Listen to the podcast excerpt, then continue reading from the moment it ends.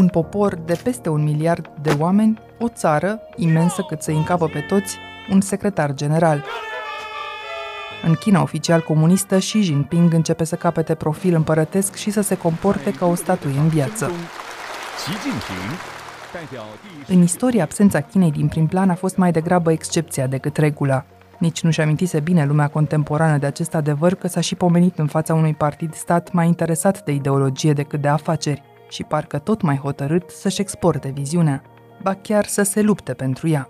Ce forță de atracție are azi în lume combinația dintre logica profitului cu orice preț și supravegherea statală cea mai strictă? Ce presupune actualizarea revoluției culturale cu tehnica prezentului? Câtă putere reală are China în partea noastră de lume? Explicațiile vin în acest episod de la Sorin Ioniță, analist, expert în politici publice și președintele think tank-ului Expert Forum. Eu sunt Anca Simina și ascultați On The Record, un podcast recorder în care știrea primește o explicație. Domnule Ioniță, iată vă vorbim despre China chiar de la Bruxelles, de unde lumea pare să se vadă mai ușor de jur împrejur și nu știu dacă procesoarele computerelor noastre sunt sau nu made in China, dar sper ca măcar conexiunea la internet să țină până la final. Ipoteza de la care pornim e că, dincolo de războiul din Ucraina și de pericolul rusesc, există cealaltă mare putere autoritară, China, doar că vorbim aici de un alt model de autoritarism. Ce ați spune că îl definește? Deci ceea ce ei propun este un model autoritar de dezvoltare alternativ capitalismului democratic. Și ei se propun ca o alternativă la ceea ce Kremlinul a început să numească acum Occidentul colectiv, ăștia, noi toți, lumea civilizată, lumea care vrea să trăiască după niște reguli și pentru care ei găsesc tot felul de adjective persiflante, precum comuniștii pe vremuri, așa eufemistice, și Rusia are Occidentul colectiv, iar China e cu multipolarismul. Și faptul că noi toți, dar în special Statele Unite, vrem să-i frânăm din dezvoltare. Cam asta este narațiunea pe care a construit-o Partidul Comunist Chinez, cel puțin în ultimele decenii. Iar sub actualul secretar general al Partidului Comunist Chinez, Xi Jinping, tocmai a reînnoit la al treilea mandat, această tendință a fost tot mai vizibilă. Un moment relevant de la congresul ăsta la care Xi Jinping s-a văzut reales și care s-a petrecut la sfârșitul săptămânii trecute, congres în care s-a revizuit Constituția și ideile lui au devenit oficial ideologia partidului, un moment interesant, cum spuneam, și atent coregrafiat a fost acela care a început cu o întrebare adresată delegaților de către liderul de la Beijing. Se abține cineva?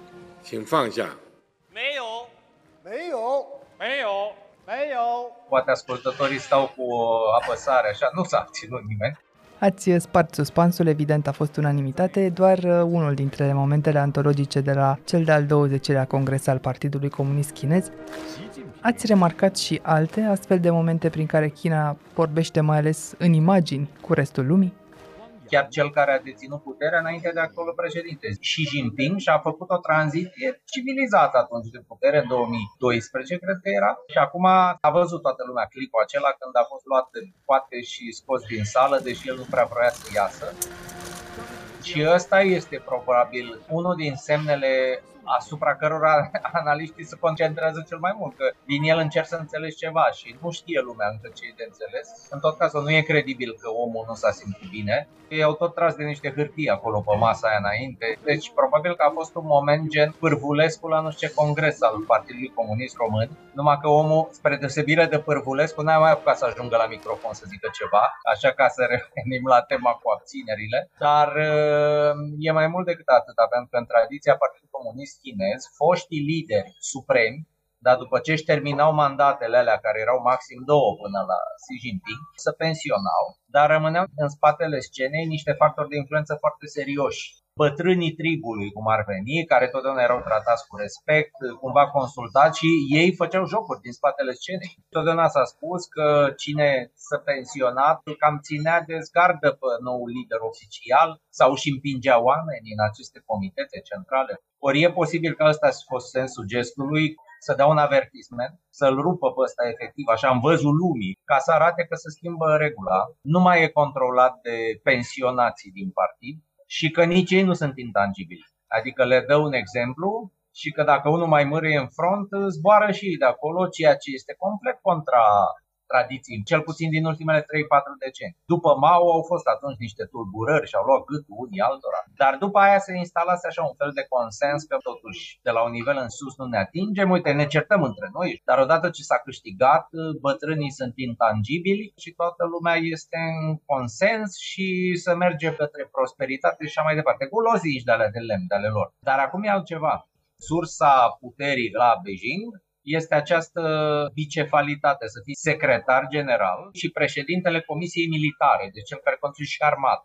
Consensul este că am pachetat toată conducerea asta supremă cu loialiști, deci nu prea mai e acolo loc de disensiune, nu prea mai au loc ale de tabere. A intrat pentru prima oară, se zice, în acest comitet central, hai să folosim numele românești, a intrat șeful spionajului. Și în rest, între cei șapte lideri supremi, unul este el și ceilalți șase, ăia sunt adevăratul guvern al Chinei. Iar direcția înainte e tot mai multă ideologie, muncă de partid, primatul vieții de partid este reafirmat și întărit. Toate întreprinderile sunt conduse de celule de partid, inclusiv multinaționalele care sunt acolo. Și când se va duce acum cancelarul Germaniei la împăratul nou ales, împreună cu o delegație de lideri din business. Ăștia liderii din business se vor face că nu știu că în Volkswagen, în B A S și care mai sunt alea care au investit acolo, au celule de partid. Și celulele alea nu sunt insignifiante, sunt infiltrați în decizie. Deci partidul va guverna mult mai apăsat, nu că ar fi o noutate. Mai multă importanță dată așadar partidului, spuneți, și implicit securității decât economiei. Cum ar urma să se traducă asta în viața reală? Trebuie să vedem, să se verifice, pentru că tot ce spunem noi până acum e bazat pe niște oameni care au numărat frecvența cuvintelor în discursul liderului. Și asta, în general, îți arată o anume direcție, dar nu e o sută la sută, adică asta poate să sucească oricând. Dar faptul că regimul se ideologizează într-un soi de neomaoism, știți că Mao îi punea pe toți la un moment dat cu marele salt înainte, a fost un moment dat, asta era o politică industrială. Vroia să încurajeze industria grea, cum face orice regim comunist, dar ei au mers la niște chestii destul de caricaturale. Și până la urmă tragici. Au adunat fiarele din casele oamenilor, din gospodării, oale, cratițe și i-a pus pe fiecare să-și facă furnale acasă, să le topească ca să facă oțel pentru patrie. Ori ce spune omul ăsta cumva amintește, vine să va ajunge acolo și într-o altă etapă de dezvoltare. Adică fiascourile industriale o să aibă altă formă.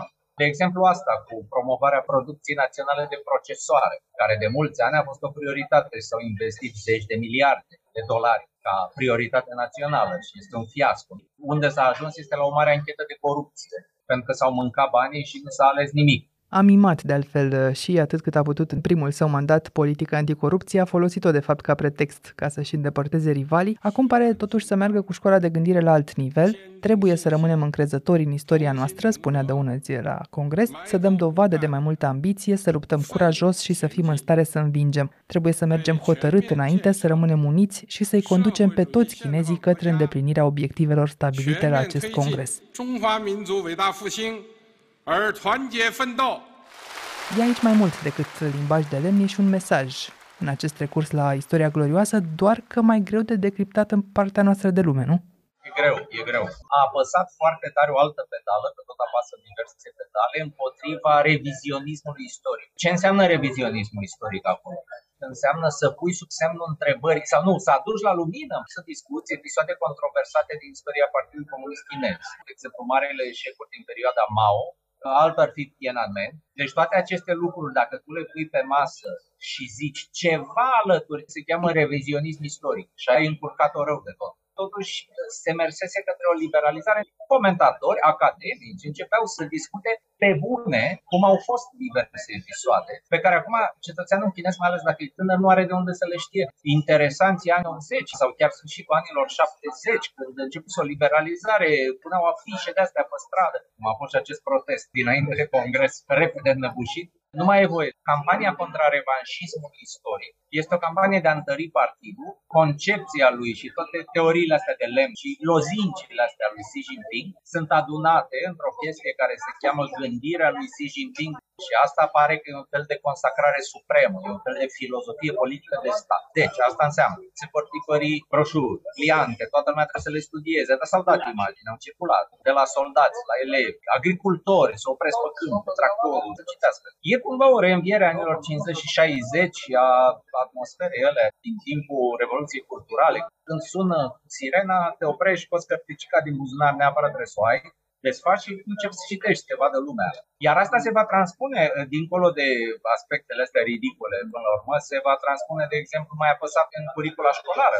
Generațiile viitoare vor avea aceleași lapsusuri pe care le are Xi Jinping însuși. S-a născut și a trăit într-o perioadă foarte frământată, educația lui a fost întreruptă de Revoluția Culturală, a fost trimis la munca de jos, adică în agricultură. Și după aia a mai făcut ceva așa în completare. Până la urmă, ca să înțelegem pe oamenii ăștia care conduc China, e un fel de regres ce se întâmplă acum. Iar durii sunt tipul și asemănarea sau sunt cei cu care a lucrat în timp ce urca în ierarhie. Tot acest parcurs al său e pus de altfel în vitrină în Muzeul Partidului Comunist deschis anul trecut la Beijing. Un întreg etaj acolo din cele trei îi este consacrat. Cultul personalității lui Xi merge însă mult mai departe. De-a lungul și de-a latul țării, podurile și centrele comerciale sunt acoperite de pânze roșii de mari dimensiuni cu mesaje care îl elogiază. Cărțile lui sunt foarte la vedere în librării și gândirea lui Xi Jinping, de care vorbeați mai devreme, are chiar o aplicație online. Nimic din această fotografie de propagandă nu amintește însă de cel puțin două adevăruri dureroase: suprimarea democrației în Hong Kong și tratamentul inuman aplicat minorității uigure. Ar trebui să dea fiori și restului lumii acest tip de cult al personalității, credeți? Da și nu, depinde, adică poate să rămână o problemă internă, intern este, iarăși el a mers într-un crescendo în anii trecuți, dar acum pare că se pun ultimele finisaje pe un cult destul de beton al personalității. Exista o întreagă industrie a turismului de partid, în care se vizitau marile locuri simbolice, din Marșul cel Lung. Să se vadă că partidul a fost în toate, ca și la noi. Ceaușescu era cel care la paisprezece ani conducea practic Partidul Comunist Român și se lupta cu imperialiștii. Deci genul ăsta de exagerări. Bun. An după an s-au construit, s-au investit, s-au făcut monumente prin tot felul de locuri unde adăstaseră ei să mai beau apă în timpul Marșului cel Lung. Și lumea se duce acolo, de să facă excursii cu întreprinderea, să îmbracă în uniformele alea de epocă sau în uniforme de gărzile roșii, își fac selfie-uri. Iar asta se întâmplă de câțiva ani de zile. Acum vă imaginați cum vor arăta excursiile cu școala, presiunea pentru muncă ideologică la joburi. Asta înseamnă exact cum era la noi, numai că la noi nu se făcea, că regimul era în descompunere și nu lua nimeni în serios chestiile astea, dar la ei se ia în serios, adică dacă lipsește ora aia, e prost, adică e un sistem de monitorizare socială, acum tehnologia îți permite așa ceva, astfel încât fiecare are un cont, ca un fel de C N P, dar este online, un fel de dosar de cadre, în care să ai un fel de punctaj de bună cetățenie sau de bun comportament. Ai mărâit, Doamne ferește, ai protestat vreodată. Iar astea vin după tine, după viață. De fapt, nu e o noutate. Dosarul de cadre exista în regimurile comuniste, însă acum electronizat și conectat cu tot felul de sisteme de monitorizare pe social media, ca această urmărire socială a individului, probabil că dacă cineva o va face perfectă, la va fi actualul regim chinez. Dar are și pe cine să contamineze China cu acest model al dictatorii prospere cu chip de android, să-i spunem? Să vedem unde se va ajunge. În ce măsură vor reuși să-și exporte așa ceva, pentru că presiuni sunt și China are putere, în ce măsură vor remodela instituții internaționale, agenții O N U, pe unde intră, în măsura în care conving pe alții din sudul global, cum se cheamă acum lumea a treia, tot felul de dictatorași care sunt încântați să primească gratis tehnologie de monitorizare socială sau de recunoașterea feței. Nu știm unde vor ajunge lucrurile, dar senzația mea că măcar, măcar europenilor le-a picat fisa. Pentru că până în urmă cu câțiva ani, părea că lumea nu-i convins. Părea că e așa o chestie, zic, unii exagerează, ei sunt pragmatici. Eu vin din perioada lui Deng Xiaoping cu imaginea asta, domnule, ăștia sunt pragmatici, sunt pe economie. Iar astea cu partidul străjeri și dacă e de un profit, te înțelegi cu ei, că sunt raționali. În momentul de față primează ideologia de partid. Xi Jinping a distrus marea afaceri din China, s-a dus după marile firme online și a pus cu botul pe la, vedem, s-au văzut pe mari antreprenori. echivalenții lui Bill Gates sau lui Mark Zuckerberg, cei din China care creează aceste firme. Și din momentul ăla s-a văzut că partidul nu se uită că îți cade bursa sau nu. Dacă ai mărâit în front, îți distruge o întreagă zonă de business. Cred că încă există multă atracție pentru dezvoltarea prin autoritarism. Ba la intelectuali, academici, unora le place la modul sincer, alții din frustrare. Erau tot felul de zone de opinie, de bule de opinie, sau chiar erau pragmatici, în special lideri de business, și aveau impresia că se poate negocia așa orice cu China. Nu erau partide cărcotașe, nu se schimba direcția tot la doi ani. Și de-aia se duceau spre China și începeau să laude acest model. Deci chiar deveneau un fel de amplificator de mesaj chiar politic la un moment dat, că spuneau sau sugerau: uite băi, acolo, băi, acolo crește, am vorbit o chestie, să face, să întâmplă. Ați văzut, aia în trei ani au un tren de mare viteză, șaptezeci și șapte de milioane de kilometri. La noi ne chinuim cu studii de fezabilitate. Ați auzit discursul ăsta? Parțial e real, sigur că o autocrație face să se întâmple lucrurile repede. Trebuie să tragi linia după o perioadă și să vezi costurile. Adică să vezi partea nespusă a poveștii. Numai costurile sociale sau de drepturile omului sau că sunt minorități călcate în picioare, dar chiar costurile economice, pentru că au multe eșecuri. Deci când faci lucrurile pe repede înainte, dai de multe ori cu ești în gard. Despre felul în care se uită China înspre România și viceversa, despre oportunitățile sau pericolele pe care le simte această mare putere în noua ordine mondială, imediat tot cu Sorin Ioniță. Revenim! Aqua Carpatica din România, patria apelor minerale. Despre cum se uită China de data asta la restul lumii, avem vreo idee, domnule Ioniță? Știu că Expert Forum, organizația pe care o conduceți, a încheiat recent un index detaliat despre prezența Chinei în România și a făcut inclusiv o analiză de discurs. Cum vorbesc chinezii în presă despre estul Europei în engleză, adică pentru întreaga lume, și cum o fac în mandarină, pentru ei înșiși sau pentru diaspora. Ce a reieșit de aici? Cum ne percep chinezii pe noi? Am avut, de fapt, o serie de proiecte, nu un singur proiect. Unul să vedem influența Chinei în patru țări de la Marea Neagră: Bulgaria, România, Moldova, Ucraina, dar are și o parte de offline, adică ne-am uitat pur și simplu la ce se întâmplă în realitate, investiții, economie, pentru că circulă foarte multe legende și în ultimii ani s-a vorbit așa la modul, la modul Partidului Comunist că se vor face Cernavod, autostrăzi, trenuri. Asta nu s-a făcut deloc. Am analizat ce se întâmplă în astea patru țări și vom avea un raport chiar aici la Bruxelles, în Parlamentul European, pe opt noiembrie. Am luat parte într-un alt proiect separat care se cheamă Indicele China, China Index. Este un indice numeric de influența Chinei și va cuprinde optzeci și ceva de țări de pe glob. Și am făcut și monitorizare online să vedem ce spune China, ce înseamnă China. Înseamnă medii chinezești care, dacă sunt de stat sau sunt private, în momentul de față nu prea mai face mare diferență. Pentru că dacă ești privat și spui ce nu trebuie, oricum zbor din online. I-am băgat pe toți într-o oală, dar i-am despărțit după limba în care vorbesc. Mesajul e cam același, dar diferă foarte mult stilistic. În mandarină sunt extraordinar de fără perdea. Political incorrect, să spunem. Noi ăștia amicii de la Marea Neagră suntem terfeliți în toate felurile. De fapt, suntem ridiculizați mai mult în momentele rare când ni se dă atenție. Suntem valeții, slugile Americii. E ca în Iran cu Marele Satan. Cam așa, este obsesia de fapt a America și noi, ba colonizații economic, ba folosiți drept carne de tun în acest război din Ucraina, unde nici nu e foarte clar, adică acolo nu se spune cine se bate cu Rusia, tot așa în fel de Occident colectiv și un cetățean chinez poate foarte legitim să creadă că suntem implicați militar. Lucrurile sunt neclare, nici nu se repetă foarte precis propaganda lui Putin, pentru că există o dilemă pentru regimul de la Beijing. Ei, în general, folosesc acel limbaj foarte metaforic și detașat, fiind în, în sprijinul Moscovei, după cum se știe, dar fără să intre în detalii, pentru că dacă ar intra în detalii s-ar vedea că ei în Ucraina, sprijinându-l pe Putin, sprijină un regim separatist teritorial, iar în Taiwan, Beijingul nu acceptă separatismul teritorial.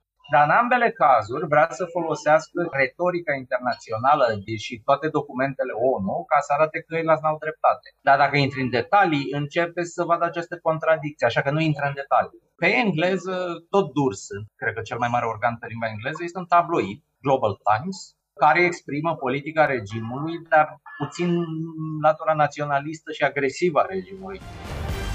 Unul dintre cei mai puternici oameni ai planetei, premierul Chinei, este la București. Oficialul a descins cu o armată de demnitari, dar și de reprezentanți ai mediului de afaceri. Peste patru sute de companii asiatice vor să investească aici în condiții preferențiale. Aminteați mai devreme că au făcut chinezii multă vâlvă cu investițiile pe care intenționau să le ducă la capăt în România, în domenii mereu sensibile, ba cinci G, ba energie nucleară, ba autostrăzi, ba trenul de mare viteză care ar fi legat Constanța de Budapesta într-un viitor incert. Dar vâlva s-a stins, așa cum a început. Trebuie să fim onești și să spunem că între timp România a ajuns printre țările cu cele mai restrictive legislații în privința investițiilor chineze, deși flutură încă steagul acestei frumoase prietenii de șaptezeci de ani. Care a fost vârful influenței chineze la noi? Cam acum zece ani sau poate acum opt ani, pe timpul prim-ministeriatului lui Ponta, care avea ideea asta de a intensifica cooperarea economică și politică.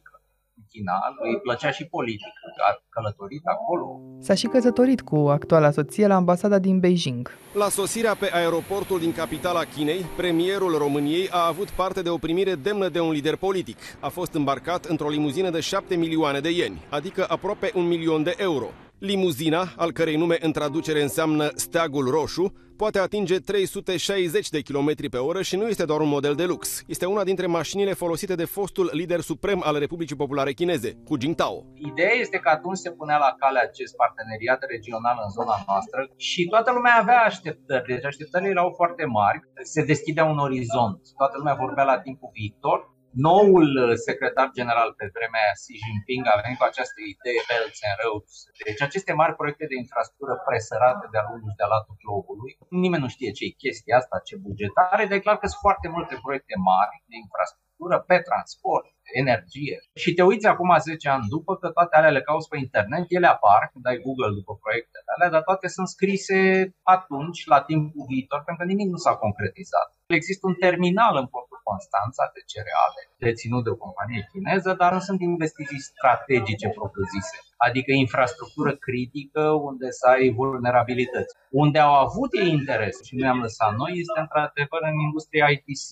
Deci conexiunile noi aici ar fi vrut și la noi și în toată Europa și chiar au băgat niște bani și Huawei avea niște centre de cercetare, aveau parteneriate cu politehnici, cu aici, pe acolo și dacă noi îi lăsam, s-ar fi băgat la cinci G. Dar toate celelalte proiecte, reactoare, hidrocentrala Starnița, autostrăzii care să se învârte după soare, căi ferate de mare viteză pe sub Carpați, toate astea erau lucruri fără un suport economic, cum s-a demonstrat ulterior. Erau, de fapt, încercări chinezești de a pescui în apă tulbure. Bani foarte mulți aveau, dar ar fi vrut lucrurile astea să se facă cumva ba cu garanții de stat, ba cu tot felul de clauze ciudate care nu se potriveau cu regulile europene, pentru că erau contracte din alea foarte ciudat scrise. De exemplu, la Cernavodă, statul român s-a angajat să cumpere de acolo curent pe nu știu câte zeci de ani, cu prețuri fixe, chestii de genul. Deci erau un fel de subvenție inacceptabilă în strategia europeană a pieței de energie. Deci nu aveai cum să le faci. Din câte știu eu, în U E, în spațiul U E, au făcut o zvârtă de autostradă în Polonia, dar care s-a împotmolit. În afara U E este celebra autostradă în Muntenegru, care e o țară mică. Autostrada este o investiție masivă, au încercat să o facă cu chinezii, au intrat în aproape faliment și până la urmă guvernul apelează la Uniunea Europeană ca să poată continua construcția. Pentru ei e foarte importantă. Și se mai face celebra cale ferată Orban Vucic, deci de la Budapesta la Belgrad, cei doi mari prieteni ai Chinei din regiune, cale ferată politică, nimeni nu înțelege dacă are o rezonabilitate de business, dacă are sustenabilitate, dacă are sens ca investiție sau nu. Oricum e întârziat, deja și-a depășit bugetul și, mă rog, să vedem. Deci toată vorbăria din ultimii zece ani pe partea economică n-a dus la mare lucru și, fără să fi fost acum război în Ucraina sau crize economice, a intervenit o dezamăgire. Această distanță în termeni comerciali e totuși o veste bună, dacă ne uităm la dimensiunile tot mai accentuate ale autoritarismului chinez despre care am tot vorbit. Altfel spus, există și țări europene care să fie ajuns dependente de China? Un regim foarte politizat și ideologizat poate să-ți facă festa, chiar dacă are el însuși de pierdut. Și nu mai contează cât tu vinzi de acolo sau cumperi de acolo. importante dacă ești foarte dependent de ei într-o anumită privință. O țară dependentă de ei fiind acum Germania. Și de-aia menționam înainte vizita preconizată a cancelarului Scholz, pentru că eu funcționa foarte bine vreo două decenii, să zicem, industria germană, care a mers bine, ne-a trecut pe toți prin multe crize, ne-a ajutat, depindea de resurse luate dintr-o mare autocrație a planetei Rusia ca să exporte produse industriale avansate într-o altă mare autocrație a planetei care e China. Dacă ăsta e un model de business sustenabil, știți, ești prins în cercul ăsta vicios și întrebarea este să ies eu acum, că suntem mai mulți. Fac eu pasul să ies primul, dacă mai merge bine încă trei ani. Noi știm că pe termen lung nu o să meargă la nesfârșit. Da, poate mai merge încă doi ani, să mai fac și eu afacere, să mai ating o etapă, să ies eu la pensie, eu, C E O, la nu știu ce companie. Fiecare are planuri de astea. Politicienii la fel, merg din ciclu politic în ciclu politic. Și eu cred că asta a fost, pentru că nu e că lumea ar fi fost proastă și nu știa ce se întâmplă. Toți realizau că există această dependență, dar știți cum, sperau să nu se întâmple nenorocirea pe mandatul lor.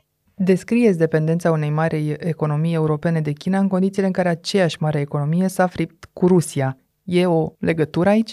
Acum business-urile europene sunt în această dilemă etico-morală și chiar și de eficiență, cu spaima populației de viitor în China, iar asta afectează consumul. Nu vor mai putea vinde acolo produsele de lux franțuzești, italiene, parfumuri, modă, acolo se vindeau și se dădeau cadouri la nivel foarte înalt. Cam așa stau lucrurile și nu poți să vorbești Rusia separat de China acum, adică ei s-au legat unii de alții și noi avem dileme. Cum, cât de repede, de unde te desprinzi, ai mai putea continua oare pe anumite paliere? Sigur, cu China trebuie să discutăm anumite lucruri, cum ar fi schimbările climatice, de exemplu, dar poți să faci asta în timp ce ei te amenință cu războiul în Taiwan. Dileme. Va fi război între China și Statele Unite ale Americii? Este întrebarea momentului după ce Nancy Pelosi, al treilea om în stat la Washington, a mers până la urmă în capitala Taiwanului. Beijingul este furibund pentru... Un slogan intern consacrat e acela că sub Mao China s-a ridicat, sub Deng s-a îmbogățit și sub Xi a devenit puternică. Se traduce această putere și într-una militară în zilele noastre? Da, asta este parte din retorica oficială, exact cum exprimam. Toată lumea o învață la clasă, trebuie să o studieze din carticică și să o repete în momentul care trebuie. Și ăla trebuie să înveți în ce moment să spui asta, în ce moment să nu spui. Dar noi trebuie să înțelegem la un mod foarte normativ, nu neapărat că descrie o realitate.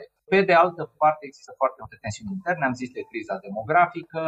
În momentul de față au aceste probleme de piața imobiliară, care înseamnă foarte mult, deci este o piață imensă și care le trage tot piața financiară în jur. Au probleme ecologice, nu mai discut, și cele cu minoritățile din ultima vreme, de care nu s-a spus nimic la Congres. Și atunci temerea este ca nu cumva confruntați cu toate chestiile astea deodată, neavând mijloace să le rezolve, un regim foarte ideologizat cum e asta și foarte puțin pragmatic de fapt, să nu cumva să apeleze la agresiune externă pentru a-și menține coeziunea și puterea și pentru a ralia poporul și a menține unitatea socială. Și poate ăsta să fie și rolul pentru care întăresc atât de mult retorica ideologică, educația ideologizată în școli, încurajează cultura populară de tip naționalist, exprimările pe rețele sociale, că dacă n-ar vrea ei, n-ar fi acolo. Ei spun nu, nu, ăștia sunt cetățeni, știți, care se enervează la un moment dat când văd ce face Japonia, ce face Statele Unite, că a venit doamna Pelosi. Normal că s-au enervat toți cetățenii chinezi. Zeci de milioane de postări au fost pe rețelele lor naționaliste și extreme, violente. Dar dacă partidul ar vrea, ar dispărea de acolo toate postările alea în două zile. Dacă le lasă, înseamnă că tolerează o anume inflamare a opiniei publice de tip naționalist. Toată lumea se întreabă, nu cumva asta e o pregătire pentru un conflict extern? Adică nu mai au căi de a rezolva problemele economice care se năspresc și nu mai au debușei pentru tineri, șomajul în rândul tinerilor, chiar cei cu universitate. În China a ajuns până douăzeci, douăzeci și ceva la sută, da. Mă rog, atâta cât poți să vezi din cifrele alea, s-ar putea să fie mai mare, iar asta e dramatic. Șomer cu diplomă universitară. Noi știm asta în Europa, dar pentru ei e ceva cu totul nou, șocant, și e șocant în masă, social. Adunându-se atâtea probleme, nu cumva se vor simți tentați să mute discuția în Taiwan? În concluzie, Xi Jinping pare liderul decis să împingă China spre ideea de societate mult mai bine controlată de partid, cu o economie dependentă de stat, cu un sistem ideologizat al cărui unic buton îl deține, iar asta înseamnă inevitabil și consecințe pentru restul lumii, inclusiv o posibilă agresiune militară, spuneați. În acest moment, pare să încurajeze existența războiului din Ucraina mai multe societăți să-și pună întrebări serioase legate de regimurile autoritare sau lumea vrea în continuare doar pâine, telefon mobil și gaz ieftin, chiar dacă harta toată e în schimbare. Bun, discuția a început să se existe în diverse cercuri, chiar înainte de acest război sau chiar înainte de criza COVID, cu acel regres al democrațiilor și pe statistică se verifica. Era un oarecare recul al democrațiilor și o creștere a acestor modele de regim de alt tip, că era China, Rusia, Turcia, toată lumea avea câte ceva de propus de adus la masă, sau era un regres al democrației chiar în spațiul european, cum erau Polonia și Ungaria. Sau mai nou e India, care și ea a intrat de niște ani într-o zodie mai autoritaristă, așa sau autoritaristă bine și chiar foarte ciudat una bazată pe etnie și religie, ceea ce nu aveau într-o țară atât de diversă. Discuția era dinainte. Acum ce învață fiecare națiune sau fiecare zonă, regiune, cred că trebuie să gândim așa în blocuri regionale, nu neapărat ca țări separate. Dumnezeu cu mila, dar cred că, nu știu, ce puțin în Europa sau în zona noastră de Europa, nu mai are nimeni iluziile de acum zece ani. Acum cred că lumea gândește un pic mai realist și a văzut ce înseamnă să fii legat de regimuri autocratice, care de fapt nu sunt stabile. Cum a căzut Uniunea Sovietică, deși nimeni nu prezisese? Lucrurile astea se întâmplă. Autocrațiile, de fapt, sunt foarte imprevizibile și nu reușesc să rezolve marea problemă filozofică a umanității care e din antichitate, și anume tranziția la putere. Nu au o regulă stabilă și predictibilă pentru a face tranziția de la un lider la altul, după cum se vede în China. Liderul nu e sigur că dacă pleacă de la putere, ăia care vin nu încalcă acordurile lor gentleman, așa, și nu le iau gâtul lor și familiilor lor care s-au îmbogățit nemăsurat. Și uite, el țin, cred că e singurul care a reușit să o rezolve cumva civilizat, că nu s-a atins nimeni nici de familia lui, de apropiații lui, de fetele lui. Putin în sensul ăsta a fost parolist. Dar, uite, Putin nu mai e sigur că n-a găsit pe nimeni care să-i garanteze același lucru la modul credibil și nici Xi Jinping, se pare. Nu putem ignora însă că în vreme ce puterile lumii și nu numai ele fac eforturi vizibile să-și imagineze viitorul, România tot din cauza trecutului are probleme. Înainte de a bifa o reformă a justiției care să-i permită să scape de poziția marginală în cadrul Uniunii Europene, statul român s-a trezit în această săptămână cu o nouă formă de amnistiere. Mii de dosare, mari și mici, sunt în pericol să fie anulate. Cine are de câștigat, dar mai ales de pierdut, explică Filip Stan David, care s-a alăturat de curând echipei On The Record. Întâi de toate, care e problema? Ultimii patru ani de investigații în majoritatea dosarelor penale s-ar putea duce pe apa sâmbetei. Cu siguranță va fi vorba și de dosare mari, care implică persoane publice, dar larga majoritate vizează infracțiuni și abuzuri ale căror victime au fost cetățeni fără notorietate și care nu vor mai avea cum să-și găsească dreptatea.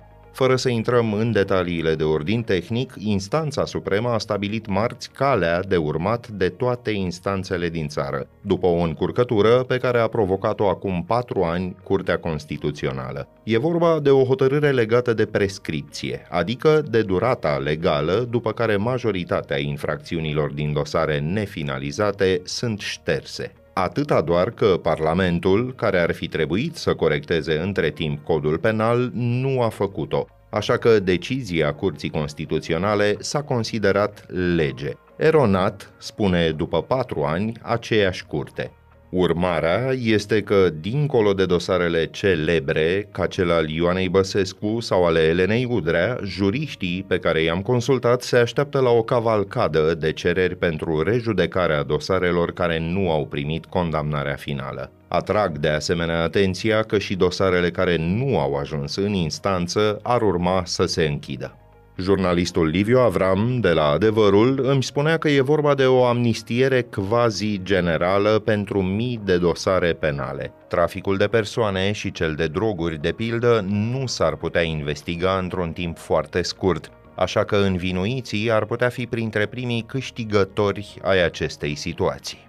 Dar nu e vorba doar de oameni care scapă. În unele cazuri, nici prejudiciile nu vor mai putea fi recuperate de stat. În momentul de față, e aproape imposibil de spus câte dosare se îngroapă, dar vom urmări subiectul.